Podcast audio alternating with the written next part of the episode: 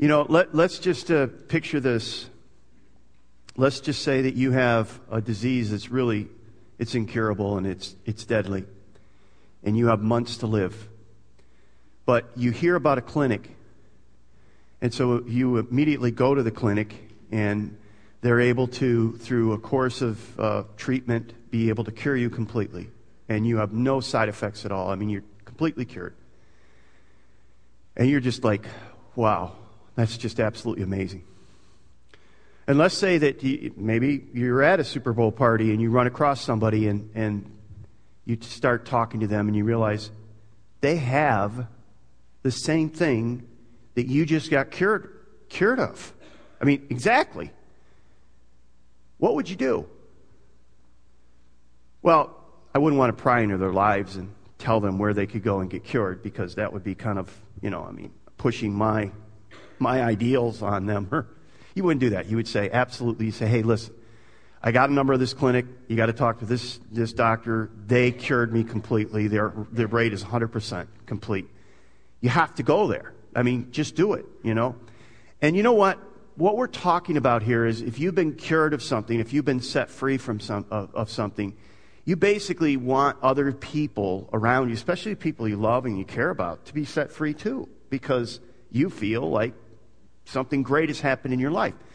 And essentially, that's what evangelism is it's sharing what has happened to you to other people, it's sharing how you've been set free so that other people around you can be set free. That's a positive example. A negative example or a warning uh, mode is let's just say you're at the top of a mountain and all of a sudden you're walking in and, and you see like brake fluid just pouring underneath the car and you're a mechanic and you know it's brake fluid. Okay, work with me here, all right? What, what does brake fluid look like? Uh, all right, so the brakes are gone. And you see this lovely family kind of piling out, going in, getting in their car, and they're going to go down the road. And you go, yeah, they'll never make it. They're going to go off the, probably a second or third cliff, my guess is, okay, and go to a fiery death. And you, you go, yeah, that, that's, that, that's got to stink. No, you, you, you go, hey, you know, I'm, I'm thinking that puddle under your car isn't good. I don't think your brakes are going to work. Don't get in the car. You're dead if you do, right? And so, in a sense, that's essentially what, what we're talking about. And sometimes we get really excited and we get too excited and we get in somebody's face and we say, You're going to die, you're going to die. And they go, You're nuts, you're nuts, you know? And you go, Okay, that didn't work, you know? But really, evangelism is about helping other people know who Jesus is and what he's done for you and warning them that uh, if, if they don't turn, then there's danger. And, and so essentially that's really what we're up to. And, and so when you think of the word evangelism, sometimes we think, well, does it all depend upon me? I mean, really? And, and the answer is no. And that's what this message is all about, that it's not all up to you. Um, and you, you would say, what, you know, if I'm sharing my faith, I don't know. I mean, I'm new in the faith, or maybe I'm not new in the faith. Maybe I've known, but I just don't feel confident. I don't know if I'll know the answer to the people's, if, if a person, a family member, friend, coworker has a question, will I be able to answer that question? I, I just don't know. And, and, you know, here's what I would say. It, you know, especially if you're like a new believer and you say, well, how do I share and what do I say? And I don't know very much. You know, there's this woman that Jesus met at the well, a woman at the well, and uh, he shared with her, and she was so excited she ran back into town, and then the whole, basically the whole town came out. I want to read you uh, the the results of that in John, found in John chapter four. I think you have it in in your uh, your bulletin, and it says this. Many Samaritans from the village believed in Jesus because the woman had said, He told me everything I did. okay, that was her, her witness. Hey, you got to meet this guy. He told me everything I did. you got to meet this guy. He's something else. I mean, that was it. I mean, there's not a lot of doctrine in that. And, and it says, when they came out to see him, they begged him to stay in their village. So they stayed for two days, long enough for many more to hear his message and believe. Then they said to the woman, now notice what they say because it's really interesting.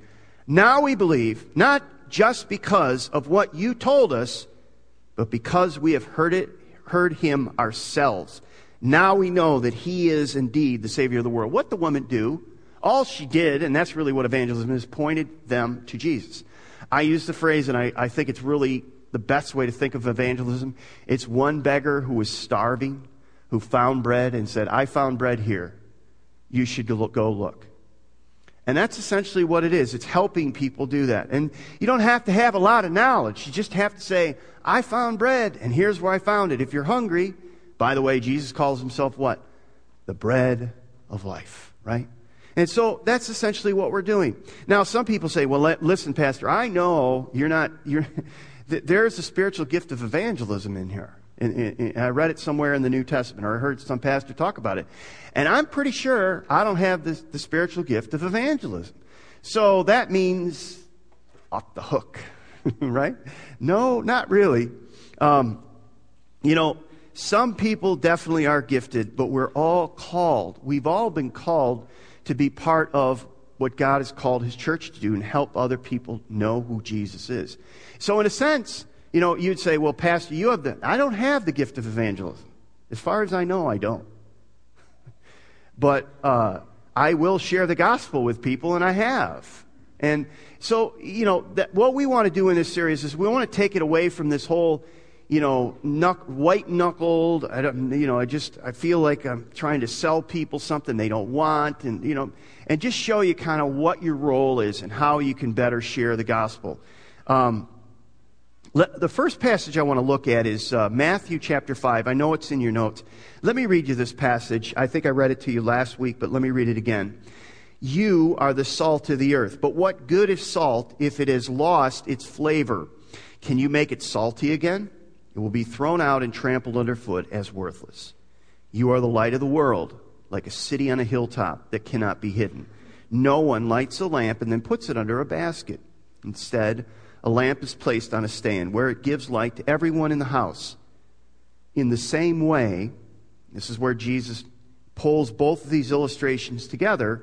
In the same way, let your good deeds shine out for all to see, so that everyone will praise your heavenly Father. So here's the first principle that I want you to understand about evangelism that you must earn a right to be heard. And you know what? Sometimes Christians, we are our own worst enemies. We really are. We, we, you know, E. Stanley Jones was a missionary, and he, he, he uh, asked uh, Gandhi, Mahatma Gandhi, and he said, Though you quote the words of Christ often, why is it that you appear so adamantly to reject him and follow him? And here's what he said Gandhi's reply was clear Oh, I don't reject Christ. I love your Christ. It's just that so many of you Christians are so unlike your Christ. And what Gandhi was pointing out is something that's absolutely true that we are talking a bigger game than we're really bringing to the field. We are saying that we're, we're much more righteous than we really are demonstrating. And people are looking at us and saying, wait a minute, you're telling me you have something that's important. You're telling me that you, uh, you have bread and you're, you look like you're starving. You don't seem to be much different than me. I don't think you have anything to say to me. We've compromised ourselves so much that we don't have a voice. And I'm just saying to us, that we don't have a right to speak to anybody until we're willing to live the way Christ has called us to live. And sometimes those, that includes hard choices. And in this, in this passage, what Jesus is saying is that if you're truly living your life as light and salt, then people will notice it. The difference will be noticed. Now, what do we mean by that? What do we mean by living like salt and light? It means you, you're living a life that's so beautiful that when it comes in contact with our dark world, the beauty of our life shines out like a beacon. And, and it preserves the world around us. It begins to show the darkness for what it is. What I mean by that is this. When you live like a Christian, our very presence will reveal dishonesty when you're at work, dishonesty will be revealed in the workplace because you won't put up with it. You won't be part of it. You'll show, you'll show up for work on time. You won't steal. You won't cut corners. You won't cheat the company. You won't deal dishonestly. You won't gossip about others in the office. Your whole demeanor is different than everyone else. You won't fit in. You just, you'll find yourself saying, I can't do that. I can't participate in that. I can't allow that. And, and, and that, that, that's what we're talking about. In our community, when we start living as Christians, sexism will be revealed, racism will be revealed, corruption will be revealed, promiscuity will be revealed. Uh, and it'll be revealed not by us pointing fingers at others that are promiscuous, but us living a life that's not promiscuous. And that's where it comes in. Because, you know, in a recent poll, uh, it was just this last month in, uh, it was the t- 2014 State of Dating in America. And it was uh, published by Christian Mingle and JDate. Now, I haven't been on the Christian Mingle site. You know, uh, I don't linger on those sites, but But no, no, get this. And, so the point we're trying to see is what I'm saying here is that we're to be salt and light. And the way that we earn a right to be heard is that we're living lives that are morally pure, right? And so, Christian mingle. 61% of Christians say they would have sex before marriage. Okay, now, I know our, our, our culture, our pop culture says, hey, don't worry about it. I get that. I understand where we're living. I'm not a prude. I understand that. But what I'm saying is, the scripture does not allow that. It's, it's not acceptable in scripture. Whatever you want to say, you could say, well, our culture's found it acceptable. Well, that's fine. But if you're going to be salt and light, part of it is you say, that's not acceptable for me. I don't live that way. Uh, get this 56% said it was appropriate to move in with someone after dating for a time between six months and two years. This is a Christian dating site. Now, again, I don't know where the people are at, but I'm just saying to you, when we wonder, and so then we come to them and say, I want to tell you about the most important news I've ever heard. And you go, Really? I'm not sure that I want it. you know? But see here, this is the point. When you live like a Christian, your life has, a, has an order and it's got a purpose to it. You handle pressure different. You don't, you don't have to go to uh, alcohol or drugs or other things. You can handle criticism. Uh, you just, you just, you live different. You're, you're wired differently. God begins to do a work in you and you change. And those of you that have come to know Christ, and many of us have here, we understand what it means. You know, when, when, when we get criticism, yeah, it hurts, but we know when, the, when our Father in heaven, the God of the universe says, I love you. You're acceptable. You're precious. Then we say, "Now, it really doesn't matter what other people say because He said it all, right? It's like you as a parent or an older person walking outside and having a six year old say, You're dumb. And you go home and you said your wife, You look down, what's wrong? A little boy just told me I was uh, dumb.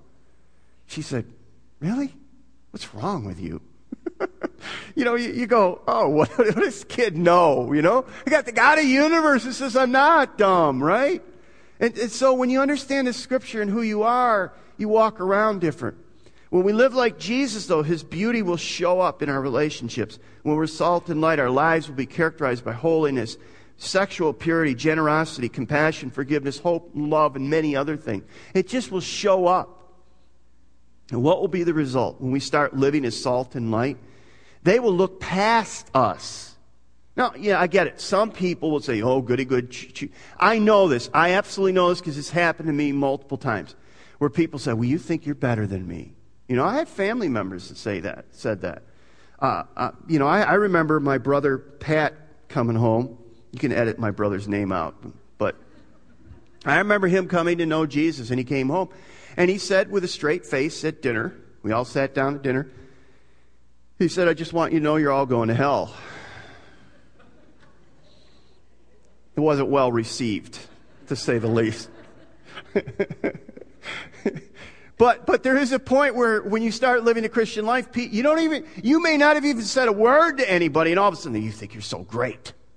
You say, No, I don't. I think I'm forgiven, but I know I'm not great. You know, that's a big difference. But that's the salt and light, hopefully. It's not your, you know, snide comments and remarks and saying that they're going to hell and all that stuff. But the point here is this.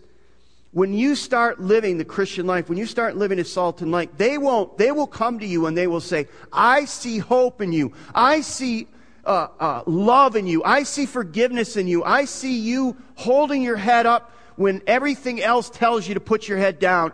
I see you walking in, in, in joy and happiness. I see you just thriving and, and, and even though you've gone through difficult things, you, you just have a way about you. What is going on? And, and what happens is they look past you because they know it's not you. They know there's something within you. And they know and they, they'll look to God. They will glorify your Father in heaven. So the first thing is you have to earn a right to be heard. Secondly, we must embrace our role on the team. So notice the passage from Corinthians, 1 Corinthians 3. I planted, Apollos, who was another teacher, watered. This is Paul speaking.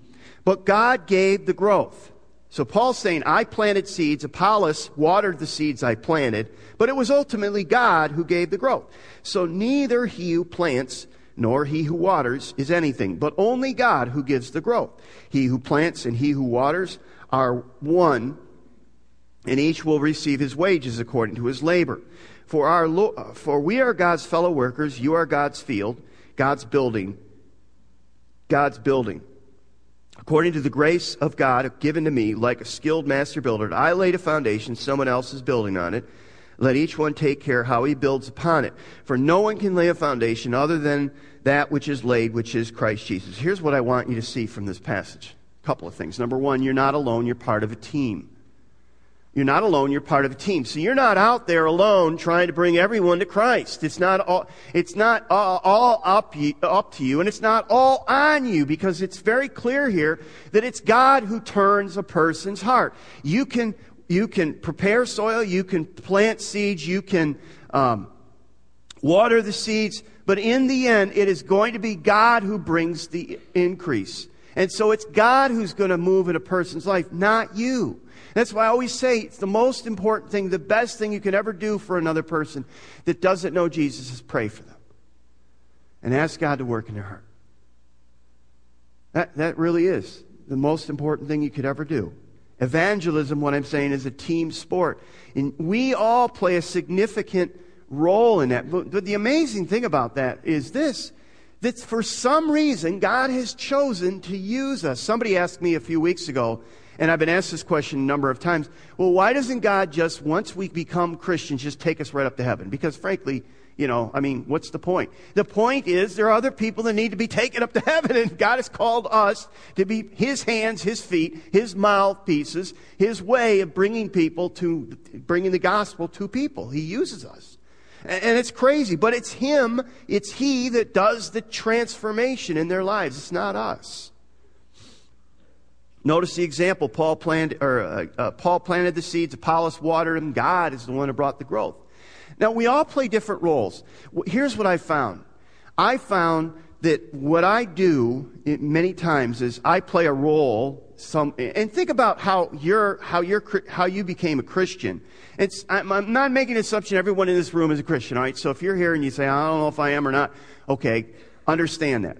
But let's just say as a follower of Christ, those of you that say, I am a follower of Christ, just think about the different people that played a role in your life. It may be a message you heard. It may be a friend that, that answered a question. It may be somebody who came to you in a time where you were going through a very difficult time and they just became a very close friend and helped at that point.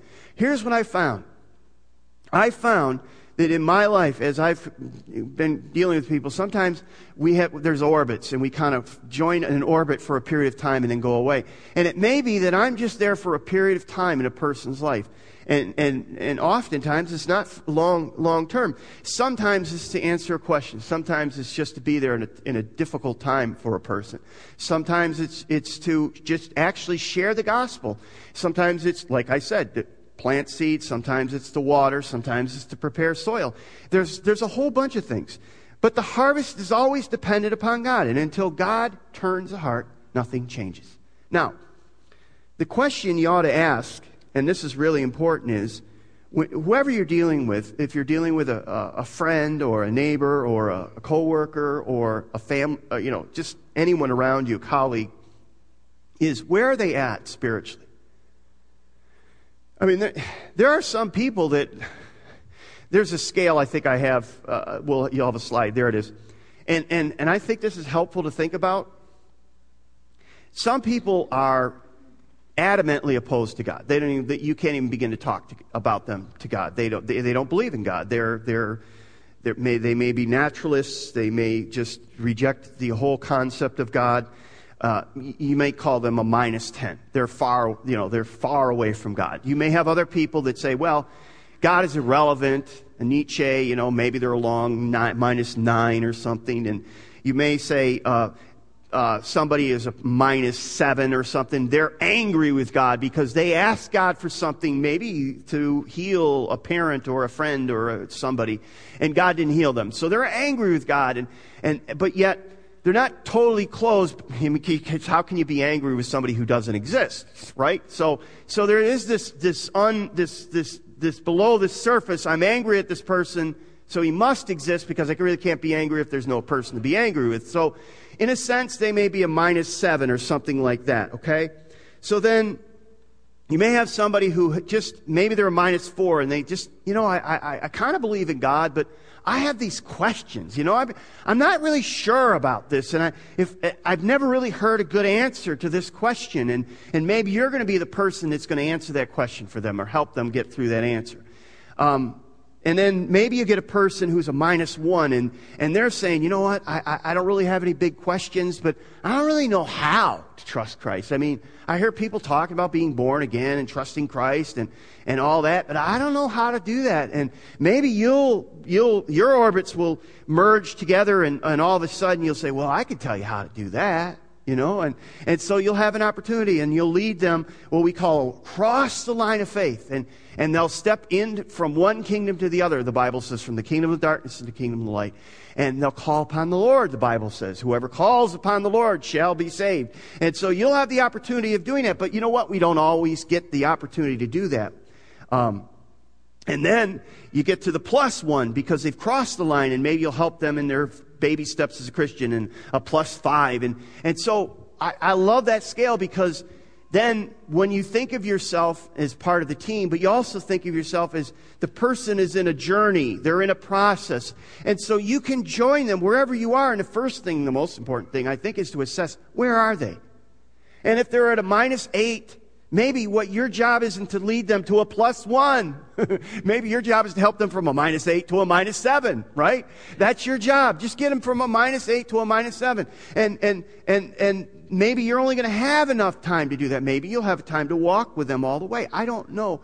But the point is, when you understand that, then you understand how God works in people's lives and how He brings you along. And so this scale hopefully would be helpful for you to understand uh, how to do that. So the first thing to do is think about where a person is at and what you can bring and how, because I believe God brings you together in those relationships sovereignly so that you can have a positive influence on their lives. And so when you see that, you realize I don't have to do everything because I'm not doing everything. And, I realize God is helping me and God is equipping me and God is going to help me with this person, eh, you know, and so we do that. So knowing where they uh, where they are is very helpful. Um, so here's here's I want to summarize. We need to do our part, and we need to be ready. Peter says, uh, "Be ready to give an answer about those who ask about the hope that's within you." So, number one, you have to live a life that they even come asking, right? And number two, you need to be ready because they may say, hey, you know, I see something different. What's going on in your life? You say, well, let's talk about it. Where, where are you at spiritually? What do you think about God? What, tell me about your spiritual journey. Where do you think you're at? And begin a converse, spiritual conversation, and, and you can assess, hey, it sounds like you're, this, this is an area, and yeah, yeah, I, and you'll be able to do that. So now, what I want to do here is why don't you take the napkin and no, we're not going to serve cookies. So, all right, so what I want to do is give you each week one way that you can help a person. I'm sorry, I'm just coming to, I think, either the beginning or the end of a cold right now. And it's just kind of pop, popping out right now. Um, so, uh, what I want to do in the next four weeks is just give you four different ways that you can share the good news. Okay? So, the, so this is a drawing class, so it's going to be like my art class when I was in, in uh, elementary school, Mrs. Steinbrenner. Um, and she would draw very nicely, and I would butcher it up. So we're going to butcher away here. So we're going to draw. So here's, here's the first principle, okay? There's four principles. Principle number one is God loves you and He has a wonderful plan for your life, okay? That's the first principle. Now, there were kids, guys, in when I went to Bible school, and they used to use this as a pickup line with girls. And they used to say, God loves you to a strange girl, uh, strange to them. They thought he was strange, but the, this is where I process too much. They would walk up and they would say, God loves you, and I have a wonderful plan for your life, right? yeah, put that one away. It, it didn't work. all right, so the first thing you're going to do is you're going to draw a person, all right? So just, just a basic stick figure, nothing big, nothing great. And, you know, this represents, see, this is how bad of a drawer I am. I actually did much better last night, but that's all right. Don't worry about it. So this is, this is you or us or a person, all right? Okay? So there we are, right? So, and God's plan is that we would have this abundant, full life, right? Because the scripture says this. The scripture says in John 3:16, "For God so loved the world that he gave his only begotten son that whosoever believes in him should not perish but have everlasting life." John 10:10 10, 10 says, "I came that they may have life and might have it more abundantly." Jesus says, "I want you to have abundant life." But here's the problem. We don't experience abundant life. You know, and you were to, if you were to ask people, say, "Are you experiencing like the, that abundant life?" They'd say, "No." You know, I, I, don't really think I am. So let's put God up here. I, I like to put a triangle just to represent God, the Trinity.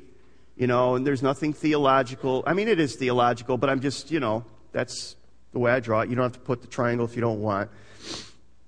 So God says, I love you. I have a wonderful plan for you. I want you to live an abundant life. And you go, but I'm not really living that abundant life. Why isn't that? So that's, that's principle number one. Principle number two is the reason we're not experiencing that, that abundant life is because we are sinful and separated from God.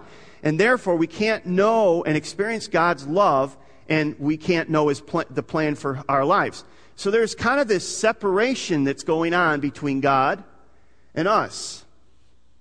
So the problem is we, we have sin and God is holy, right? So there's sin that separates us, and that's our first verse that we're going to memorize this month. And it's an easy one.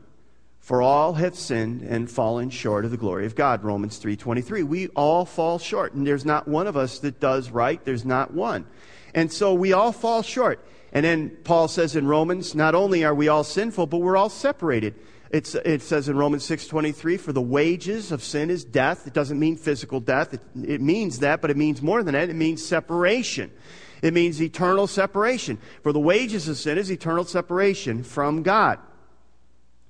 The idea there is now we have this separation between us because of sin and because God is holy. Now, what man does in this situation is he tries to reach God. So we try in different ways to reach God. And, you know, the, the common ways that we reach God is number one, religion. We follow the rules and regulations of religion, or we'll try to live a good life, you know. We'll try to live the good life and just be good to people and be nice and play fair and all that stuff.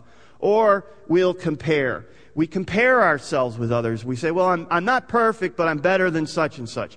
I want to just say to you that the vast majority of people that live in this community are living right here.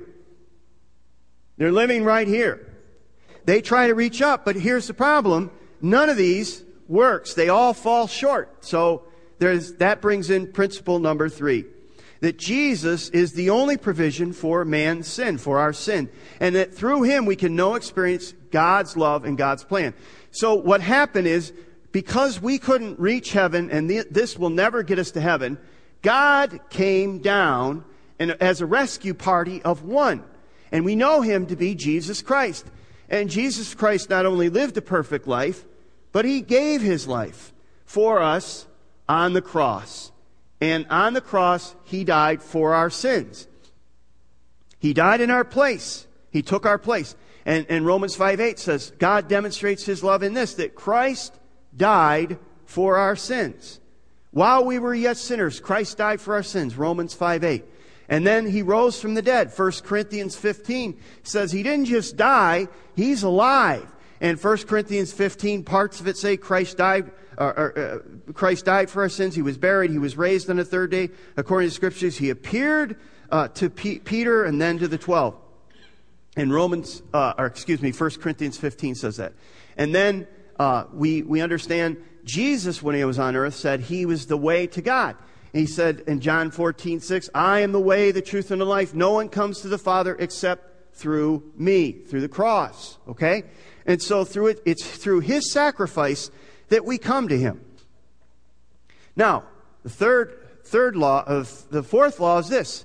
It's not enough just to know this. You can know this information all day long. The devil knows this information. And, and, and, so there has to be some sort of movement. There has to be some sort of response on our part. We have to respond. And so we must individually receive Jesus as our Savior and Lord, and then we can know and experience God's love and God's plan. And that's where uh, we need to personally do that. John 1:12 says, "As many as received him, to them he gave the right to become children of God, even to those who believe in his name." So we have to take a, a step of trust. And it's not an emotional moment, and I know a lot of times we make rallies and it's an emotional thing and, and I know our emotions are engaged in that, but it has to be a, a, a decision. The verse that uh, really was powerful in my life is we receive Christ through faith. Ephesians 2 8 9 says, For by grace are you saved through faith, that not of yourselves, it is a gift of God, not of works, lest any man should boast. And I was taught it was by works, you know, or being good enough. And it says, not by works, it's by what He did. It's not by what we're doing, it's by what He's done. And so when we understand that, by the way, verse 10 says, for we are God's masterpiece. We are His work. We are created in God for His work. We are His workmanship. And so God has a plan for us. He has a purpose for us. And we fulfill that purpose when we don't just respond by um, an emotional experience or just agree, you know, intellectually agree. We have to make a commitment. We have to decide. We have to choose. And so there is a point where, you know, at some point you say, have you ever made that decision? Have you ever chosen? Have you ever asked Jesus to come into your life? Have you ever called upon the Lord? And so then uh, there's a prayer, and I want to pray that prayer right now. And uh, you can just close your eyes and bow your heads. And you may be here this morning, and maybe you have never trusted Jesus as your Savior, and you say, I don't know how to. Well, this is the gospel you've just heard.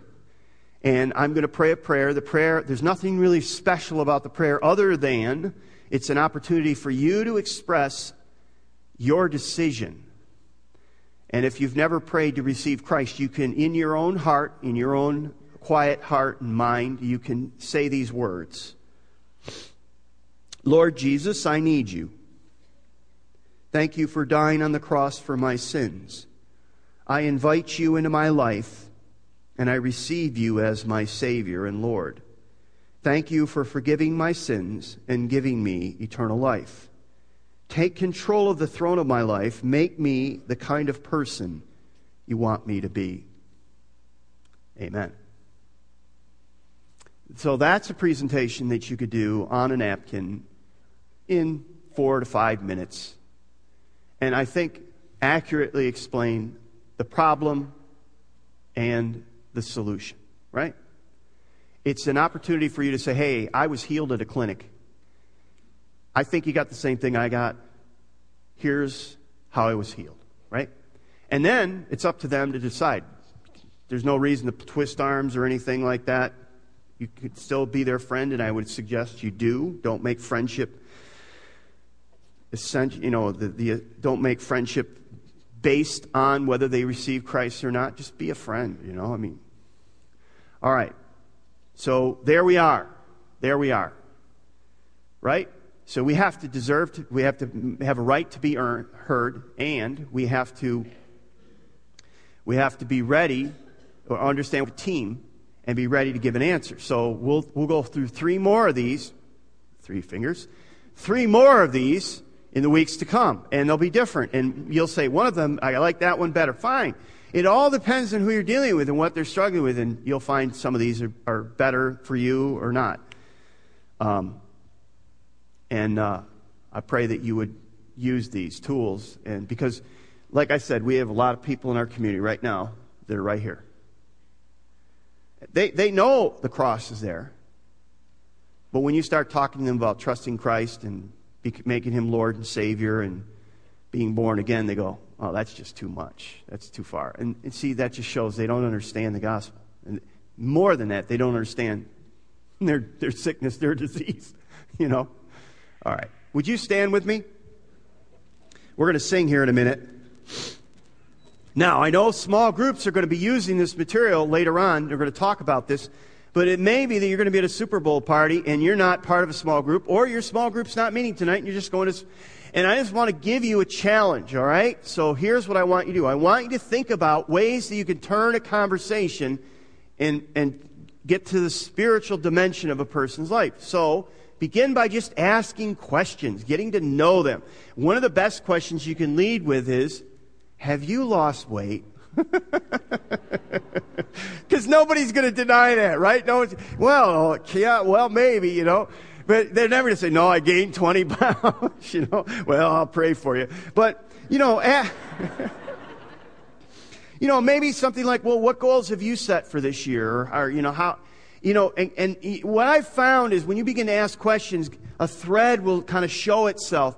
And then that's an opportunity for you to, you know, to, to maybe connect with that person. And I'm not, you know, I doubt it's going to be with a complete stranger. I think it's going to be with somebody you already know.